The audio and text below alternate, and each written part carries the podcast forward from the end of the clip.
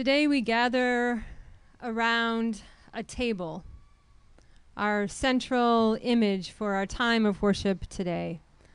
We gather because we have been invited by God to partake at Christ's generous banquet of grace.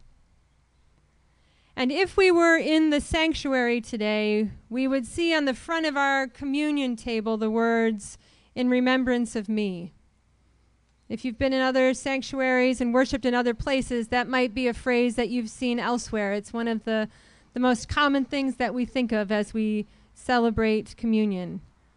We do this in remembrance of Jesus. We gather around this table, we break bread, and share the cup in remembrance of Jesus. And that got me thinking this week about how memory and meals frequently go together.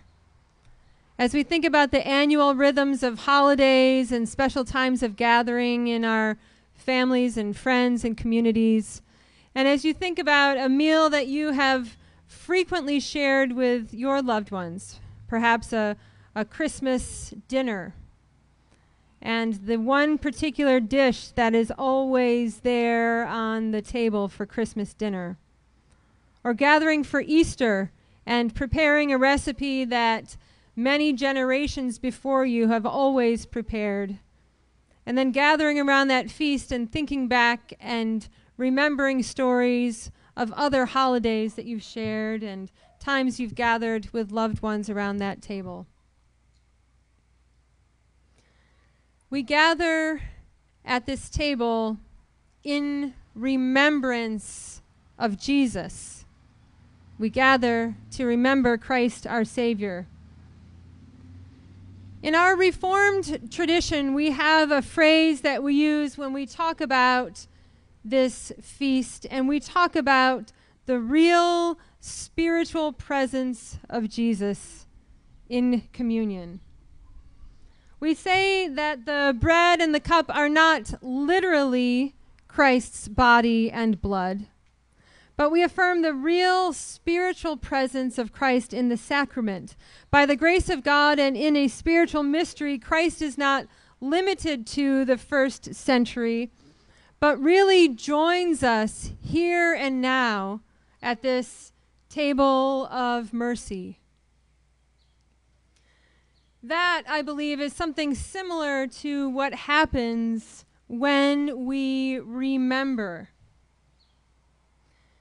Remembering can be a way of inviting the real spiritual presence of Jesus to join us and be present with us here in our lives, in this meal, as we together as a community break the bread and drink from the cup. And in our everyday lives as well, by the grace of God and by the power of the Holy Spirit, when we call to mind God's steadfast love, God's compassion, that love and compassion joins us, is really present in the mystery of a real spiritual presence. When we think on God's goodness to us in the past, somehow, some way, God really joins us again here in the present moment. Remembering has great power to invite the presence of God into the here and now. Conversely, throughout Scripture, forgetting is seen as a common indicator of our human condition. We, as fallible people, forget the covenant. We forget God's faithfulness. We fail to remember to walk in God's ways sometimes. Forgetting is synonymous with our brokenness, our finite reality. Jesus said, Remember me. Remember me. Had he thought that we always would consistently, without exception, remember him, he might not have pointed that out so clearly. But he said, when gathered together with those dear friends, Remember me. simultaneously acknowledging that we would forget, and then drawing us right back in once more. Remember me. That's why we gather at this table so frequently to be fed over and over again. But which parts of Jesus' life do we most frequently remember? Do we remember his teachings, his compassion, his justice? Which stories do we call to mind? The ways that he reached out to those who had been shunned by society? The way he surprisingly undid our propensity to blame others by inviting the one among us who is without sin to cast the first stone? What do we remember about Jesus? In this text that Jamoke read for us today from 1 Corinthians, Paul gives us what, together with three accounts from three other gospels, make up our communion liturgy. This retelling of the Last Supper shapes the way that we celebrate communing, communion. And the theme of remembering Christ is central in the breaking of the bread and the sharing of the cup. But there's one part of this text that we read today that I find myself wanting to hurry past. It says, For as often as you drink this bread, uh, excuse me, for as often as you eat this bread and drink the cup, you proclaim the Lord's death until he comes proclaim Jesus' death? There are so many things to proclaim about Jesus. Why proclaim his death? I would much rather talk about his life and his teachings or his resurrection, conquering the grave. Why proclaim death? When we have a funeral or a memorial service, we frequently refer to them as a witness to the resurrection. Even in that time of grieving, we witness to the resurrection of Christ. Each Sunday we gather to worship. Why do we gather on Sundays? Because Sunday is Resurrection Day the day we celebrate God's power to redeem and restore and even bring back from the dead. And so our weekly calendar witnesses to the resurrection with time of worship on Sundays. So, why proclaim Jesus' death each and every time we gather at this beloved table?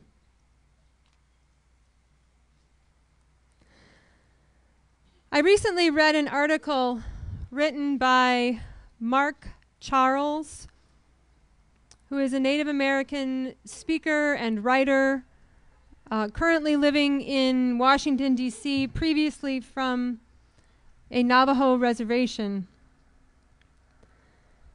And Mark Charles tells of a time when he was at a restaurant eating dinner with his wife in a small town in New Mexico, a border town to the Navajo reservation where he lived at the time. That town, incidentally, had uh, shortly before the time that he visited that restaurant, that town had been named the most patriotic small town in America in a nationwide contest that one organization put out. And so Charles was uh, seated at a table in this restaurant and noticed that directly facing where he was seated, there was a framed poster of the Declaration of Independence. He writes When our server, who was also native, came to the table, I asked if I could show him something. Then I stood out and pointed out that 30 lines below the famous quote, All men are created equal, the Declaration of Independence refers to natives as, quote, merciless Indian savages. The restaurant that day was filled with Native American customers and employees. And there in plain sight, a poster hanging on the wall was literally calling all of them savages. After they had talked to their server for a few moments, and then the server left and uh, invited the manager of the restaurant to come over to the table. Then, after that interaction, Charles noticed another native couple who was also seated near them in the restaurant and had taken interest in their conversation. So he invited them over and showed them the same offensive line hanging over our table.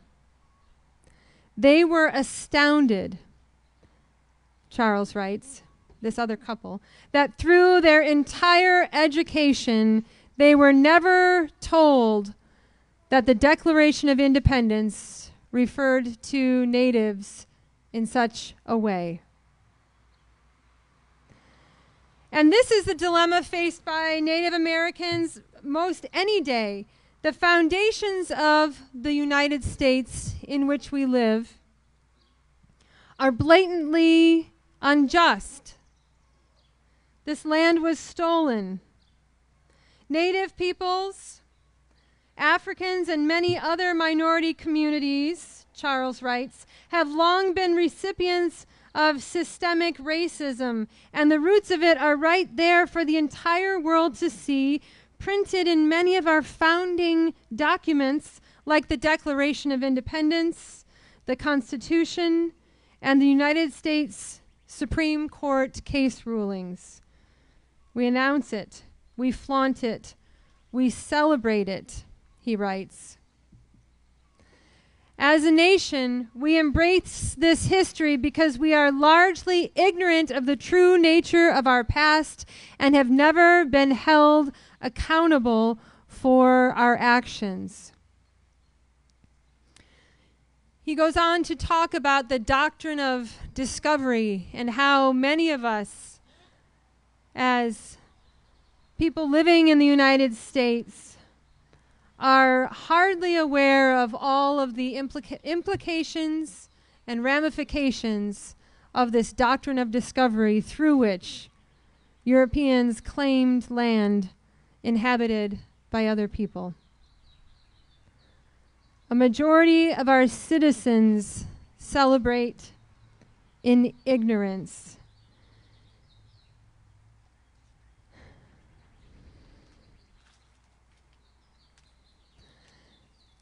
sometimes we have to intentionally remember the difficult things in our past.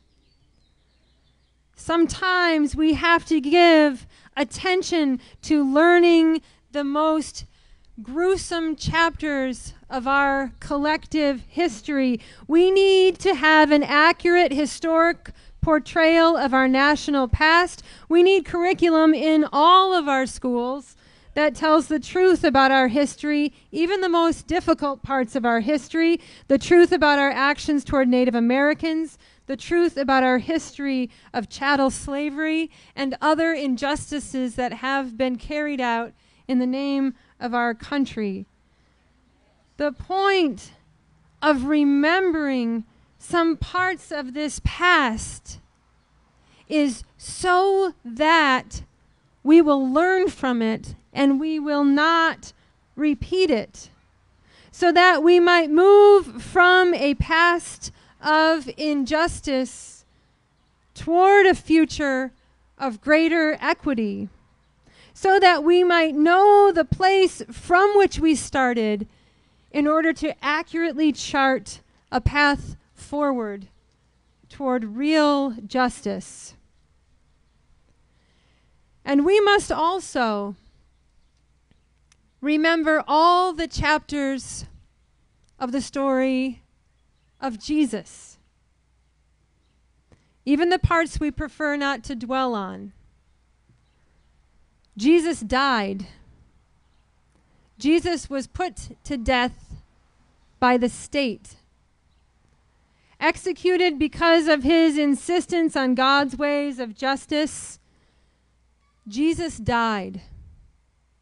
And each time we gather around this table, we proclaim that death. But the phrase used in 1 Corinthians continues We proclaim his death until he comes again. Not if he comes again, but when he comes again. Death is an important word one we must learn and grow in our understanding of, but death is not the last word. The last word is a word of Jesus coming again, new life arising from a place of death. When our collective memory accurately recalls the death of Jesus, we can then be people who are ready to embrace the new life to which we are called. Then we can be fed, nourished, truly sustained by this meal of grace. Mark Charles goes on to conclude his article by writing this You can still light your fireworks and eat your barbecue as you celebrate a hard fought victory over the British. But at the end of the day, I humbly ask you to conclude your celebrations with the following prayer May God have mercy on the United States of America and give us the courage necessary to create a common memory.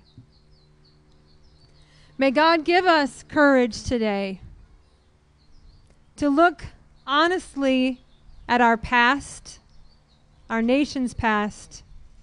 May God give us courage today to look honestly at the history of our faith, the fullness of Jesus' life, looking clearly at his death so that we are prepared for God to lead us into the new life that is ahead. Thanks be to God for this gift.